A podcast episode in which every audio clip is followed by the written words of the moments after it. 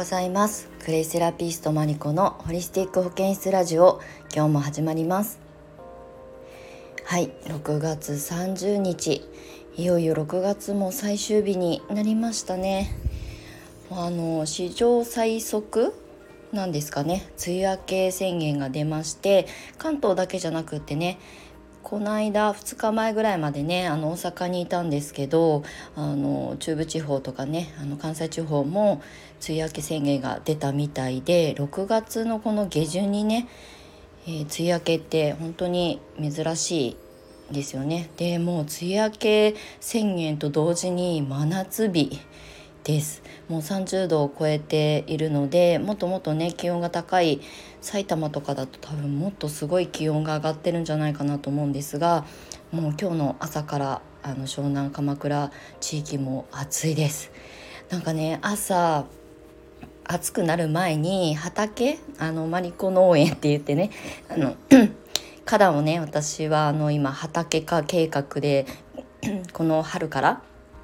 あの野菜を作ったりとかしているので朝のうちにあのまあちょっと育ってるね野菜を採取しようかなと思ってあと雑草もねぐんぐん伸びるのでちょっとねお手入れしようかなと思ってたんですがもう朝6時時点でめちゃくちゃベランダも暑くて結局ね午前中は諦めました。はい、午後になるとあの海風が上がってくるのでちょっと風が出てきた時間帯にね今日風がどれだけ吹くか分かんないんですが夕方ぐらいにねあの花壇にあの足を向けたいなっていうふうに 思います。はい今日はあの朝からちょっと暑くてねさっきゴミ捨てに出たんですけどもう暑くてはあはあ言ってねあの住んでる部屋がね4階なので4階の階段をね上り下りするだけですごく汗だくになりました。はいということで今日の収録をお届けしていこうと思いますがちょっとねあの外で今日はねあの草刈りをしてくださってる方たちが朝から、えーと、作業をしてらっしゃるのでちょっとね音がガチャガチャうるさいかもしれないんですがちょっとご容赦ください。はいということで、えーと、今日の収録なんですけれども1週間以上ちょっと間が空いてしまいました。であのえっ、ー、とね2日前かな、えー、火曜日にあの大阪に、まあ、出張という 名のあの会いたい人に会いに行くっていう形であのしばらくぶりにねあの湘南を飛び出してあの新幹線に乗ってね足を運んだんですけれどもまあその帰ってきてまたちょこちょこ自分の自己発信だったりとか、まあ、いろんなことをまとめたりとかね新しいコンテンツを発信するのにねあのホームページの更新だったりとか公式 LINE の発信だったりとかに時間を費やしてたのでちょっと収録がねあの追いつかずに今日になりました。はいまあ、前置きがもう長くなりましたがえっとねちょうどねこの暑いこの季節にあのクレイがすごく役に立つよっていう話をねあのせっかくなのでちょっとシリーズ化してお伝えしていこうかなと思っています。あのクレイパッククレイセラピーというかクレイパック泥パックってやっぱりこうあの肌のケアで使われることがまあ最初の一歩として大きいと思うんですけれどもあの夏のこの暑い季節ってすごく有効的に役に立つんですね。あのお顔のパック美容目的で使うお顔のパックですらやっぱり日焼けが気になる季節ですしまああの私みたいにね日焼け止めとかを全然 塗らずにあの外をねかっ歩するような人はもう真っ黒けになるんですよね。私結構多分日に普段から当たってるのでメラニン色素があの高いんですよね。なので日に焼けて赤くはなるんですけれどもその後もすごく黒くなるので真っ黒系になります。夏の間はね本当に黒い人になります。あの20代の時の前半の時にねあの日焼けサロンっていうのが 流行り始めてわざわざあの茨城県で海に入ってボディーボードとかやってて黒かったにもかかわらず、まあ、下地焼きだったりとかあの日焼けサロンでねマシンに入って黒くしてまあまあそれが流行ってたっていうのもあるんですけれどもなので結構ねあの赤くなるのは赤くなるんですけれども鎮静すると黒くなる。ただやっぱり赤くなった時っていうのはやけど状態になるのでそれを鎮静するのにねすごいクレイが役に立つよっていうお話から、まあ、夏のケアとしてすごく有効的な使い方を、まあ、ちょっとずつピックアップしてお話ししていこうかなっていうので、えー、サマークレイっていう形でねしばらくあのこの音声の配信コンテンツとしてお届けしていこうと思います。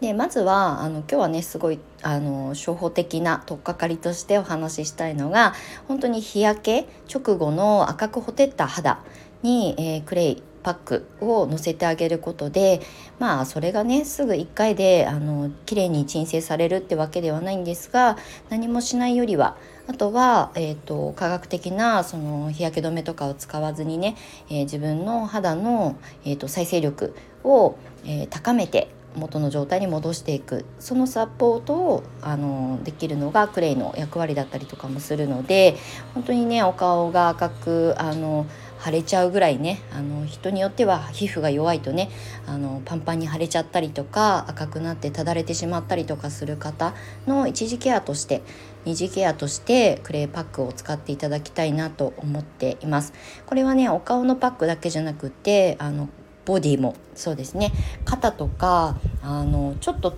突起してる部分って日に当たりやすいですよね。お顔だったら鼻とかがどうしても平面になりがちなあのお顔のパーツの中では一番こう外に飛び出しているパーツなのであと唇ね。すごく焼けやすいと思うんですよね。でそこに部分的にも使えるし、まあ、全部に塗りあの塗りたくっていただいてもいいですしあと肩とか海とかにねあの海水浴とかに行くと肩真っ赤っかな人とかって結構いませんか？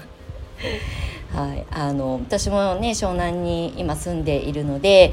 あの今海水浴はね湘南の海ではしませんが海の家でねあのビールを飲んだりとかあの海海水浴してる人たちをこうぼーっと見ながらあの海の家の中で楽しんでるんですが、まあ、海水浴を楽しんでる方たちを見るとねもうめちゃくちゃ真っ赤っかなんですよ男性も女性も。まあ、女性はね T シャツ着てたりとかパラソルの下にいたりとかするし多分あの日焼け止めをべったり塗ってらっしゃることが多いと思うのであんまりこうねただれてるような女の子は見かけることは少ないんですが男性はね基本的にあんまりこう自分のその防御するっていうことをせずに海を存分に楽しんでることが多いので意外とね男の子たちが真っ赤っかになってる姿をね幾度となく見てきたのでああクレーパック塗ってあげたいなみたいな風に思うことが多々あります。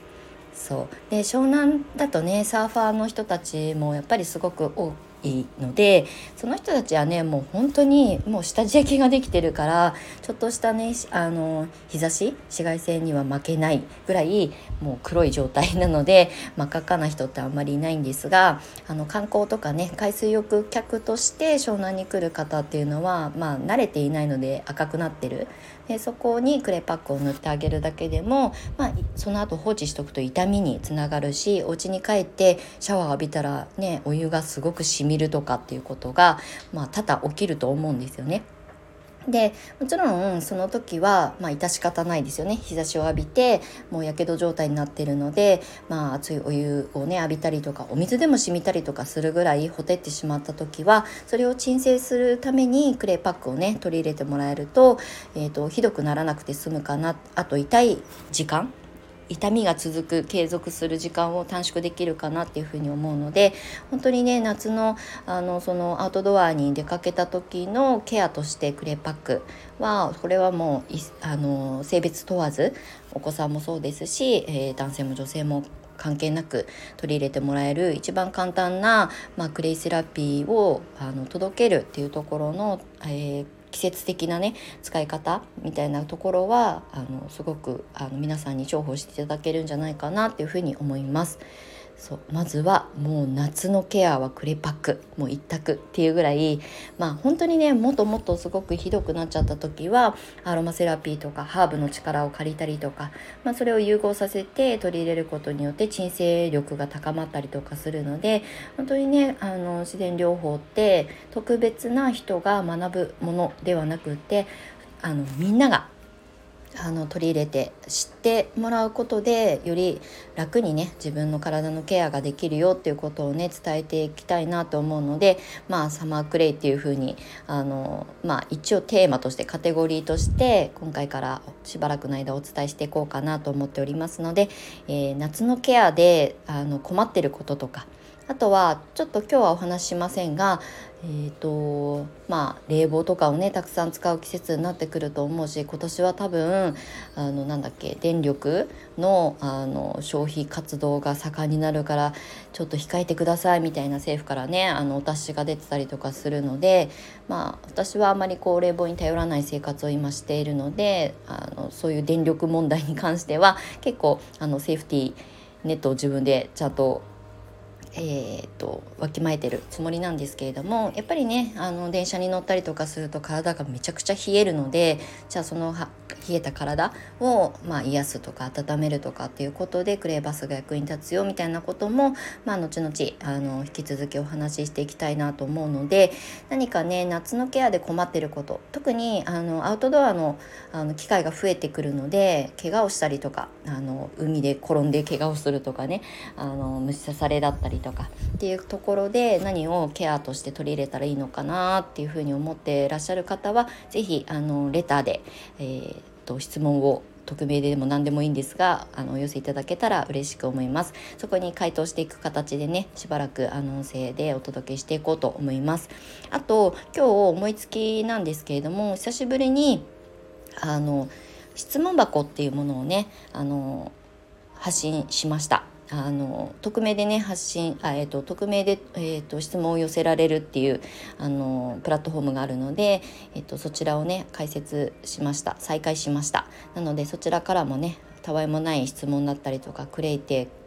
だけじゃなくてね、えーと、夏の過ごし方とか体の何かこう悩みがあったりとかすることとかライフスタイルだったりとかもう何でも来いっていう感じであの久しぶりにあの解説しましたので、えー、概要欄の方に貼り付けておきたいなと思いますのでそちらから匿名で送っていただいても構いませんので是非是非夏のケアにクレイっていうところでご興味ある方はあの質問なり何なりコメント欄でも構いませんのでお寄せいただけたら嬉しく思います。はいということで今日も本当に暑いので無理はせずしっかりミネラルをとってはいえーと日焼け後の対策としてクレをね取り入れてもらえたらいいなと思いますのでまた引き続きあのお付き合いいただけたら嬉しく思います。はいということで最後までお付き合いいただきましてありがとうございました。えー、6月30日最終日明日から7月となりますのでまあ素敵なまた1ヶ月をお過ごしいただけたらと思います。はいじゃあ最後までお付き合いいただきましてありがとうございました。クレイセラピストマリコでした。